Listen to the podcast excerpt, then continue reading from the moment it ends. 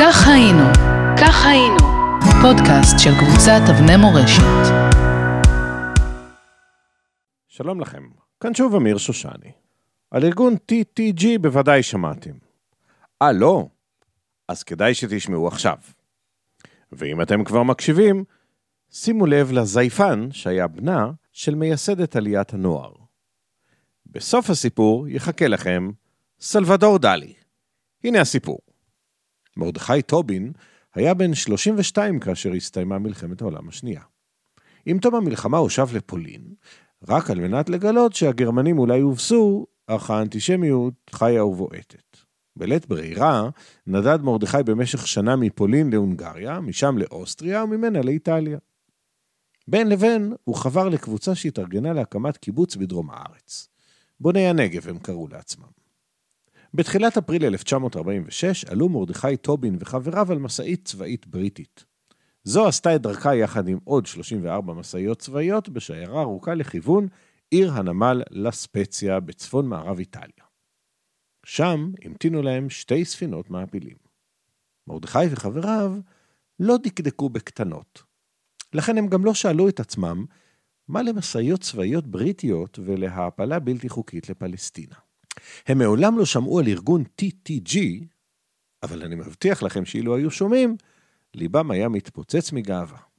ובכן, כשהתקרבה מלחמת העולם להכרעה, זיהו אנשי יחידת תובלה 462 הזדמנות שלא תסולא בפז. מי שלא יודע, יחידת תובלה 462 הורכבה מנהגי משאיות ישראלים ששירתו בצבא הבריטי.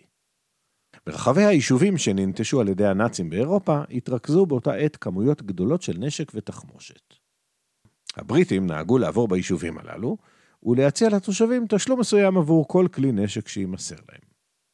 התושבים ראו בכך פתרון הוגן, שאפשר להם גם להיפטר מנשק שאין להם עוד כל צורך בו, וגם על הדרך גם להרוויח כמה ג'ובות. כולם היו מרוצים מהסידור, חוץ מהנהגים הישראלים של יחידה 462.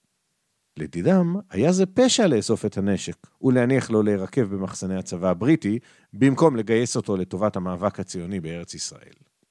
עוד הם חוככים בדעתם מה לעשות, וכבר נגמרה המלחמה והם התבקשו, במחילה, להזדכות על המשאיות הצבאיות שלהם ולגשת לבקו"ם על מנת להשתחרר. הנהגים החליטו להגדיל ראש. הם התגנבו לבסיס אליו היו אמורים להחזיר את המשאיות, וקראו פרצה נסתרת בגדר. לאחר מכן נכנס כל נהג לבסיס בתמימות דרך השער הראשי, הזדכה למשאית באפסנאות, אך במקום להמשיך בנסיעה לימ"ח המקומי, הוא נסע לפרצה, והעביר את המשאית החוצה אל החופש. כך הסתובבו להם בדרכי איטליה עשרות משאיות צבאיות בריטיות, נהוגות על ידי חיילים בריטים, שעסקו בכל מיני משימות מעניינות, כמו איסוף נשק מהתושבים, והטמנתו במקומות מסתור, כמו שוד של סוכר מרכבת בריטית, לשם מימון רכישתה של אוניית מעפילים, ועוד מצוות מאותו סוג ומין.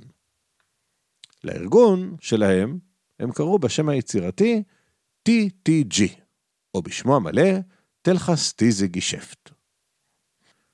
למי שממש מתעניין, בתרגום חופשי, שמו של הארגון היה עסקי שקליבה. Hmm, אתם יודעים מה. נשבע לכם, אני לא ממציא. משאיות שמסתובבות בר בשטח עלולות כמובן לעורר תשומת לב מסוכנת, ויש אה, להכין עבורן אה, ניירות מתאימים. למרבה המזל, בתוך החבורה של יחידה 462 היה סמל בריטי, שחקן בחסד וזייפן לא רע. שלהבת פרייר קראו לו. אמו היא רכה פרייר, מי שייסדה את עליית הנוער. כן, כן, היא ייסדה אותה ולא הנרייטה סלד. שלבת זה דיבר אנגלית אוקספורדית משובחת, וידע להתנהל בגינונים בריטיים מתאימים, כיאה לקצין בכיר. אחרי הפעם הראשונה שהצליח להיכנס ללשכתו של מפקד האזור הבריטי, הוא כבר לא היה צריך לזייף דבר. הוא פשוט סילק מעל השולחן את חותמת הגומי של אותו מפקד, ומכאן ואילך יצאו המשאיות מדי יום למשימות שונות כשהן מצוידות בצווים כשרים, חתומים כדת וכדין בחותמת הגומי של מפקד האזור. עם הזמן, גונבו שמועות לאוזני הבריטים על מעללי הנהגים, והם מאוד מאוד מאוד התאמצו לשים יד על הכנופיה. ציפור קטנה לחשה להם ששיירה של 35 משאיות עם מעפילים עושה את דרכה לנמל לספציה, והם הגו תוכנית גאונית לתפיסתם. הם הפיצו דיווח כוזב לאיטלקים על כך שפשיסטים איטלקים ינסו הלילה לברוח דרך הנמל. הם יבואו במשאיות, כך טענו האנגלים, ויעלו על שתי אוניות שהיו שם. אחרי הדיווח הזה חיכו האנגלים שהאיטלקים יעצרו את המשאיות. כך קרה שהמשאיות נעצרו על ידי משוריין שיטור איטלקי. השוטר הרים את הברזנטים, ראה את האנשים, היה בטוח שתפס את הפשיסטים, ומסע ההעפלה עמד לפני סיומו העצוב. שלוות פרייר לא נבהל. הוא ביקש מהאנשים לחשוף את זרועותיהם בפני השוטר, ושאל את השוטר האם לדעתו מדובר בפשיסטים איטלקים, או אולי בניצולי מחנות ריכוז יהודיים. את מה שקרה לאחר מכן לא שכחו הבריטים חודשים ארוכים. האיטלקים התהפכו ב-180 מעלות, העלו את המעפילים על הספינות, וכאשר צרו אוניות מלחמה בריטיות על הנמל כדי למנוע מהספינות להפליג, החלו האיטלקים להפיץ בעיתונות את סיפור המעשה, תוך נקיטת עמדה ברורה נגד הקלגסים הבריטים. הזמן חלף, והעולים התבצרו על הספינות, ומכיוון שכמות המזון על הספינות הייתה מוגבלת, אספו אנשי העיר את מעט האוכל שהיה בבתיהם, והעבירו אותו אל המעפילים כדי שלא יצטרכו לרדת מהספינות בגלל הרעב. כשהחליטו המעפילים לפתוח בשביתת רעב בערב פסח, הצטרף אליהם כל היישוב היהודי בארץ. העיתונות העולמית תקפה, והמבוכה הבריטית הלכה וגברה. בתזמון מושלם, פרסמה אז ועדת החקירה האנגלו-אמריקאית את מסקנותיה, ובהן המלצה להעניק מיידית 100 אלף סרטיפיקטים לניצולי השואה. הבריטים נשברו. ביום 9 במאי 1946 הוסר המצור מעל נמל לספציה, והבריטים הכריזו על מתן אישור לשתי הספינות להפליג לארץ, באישור ובאופן חוקי. כשיצאו הספינות לכיוון פלסטינה, ומרדכי טובין, שסיפרתי לכם עליו, עומד על אחת מהן, עמדו על הרציף כל אנשי לספציה. נופפו להם בידיהם לשלום והתפללו כל אחד לאלוהיו להצלחת המסע המסוכן.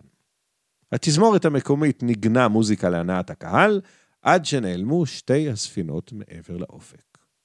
ביום 13 במאי 1946 עגנו הספינות דוב הוז ואליהו גולום בנמל חיפה. מרדכי טובין הקים יחד עם חבריו את קיבוץ רמת מנשה. סלבדור דלי, הצייר המפורסם, כל כך התלהב מאירועי לספציה, עד שהוא הקדיש לספינה אליהו גולומב את אחד מציוריו המפורסמים. כך היינו, כך היינו, פודקאסט של קבוצת אבני מורשת.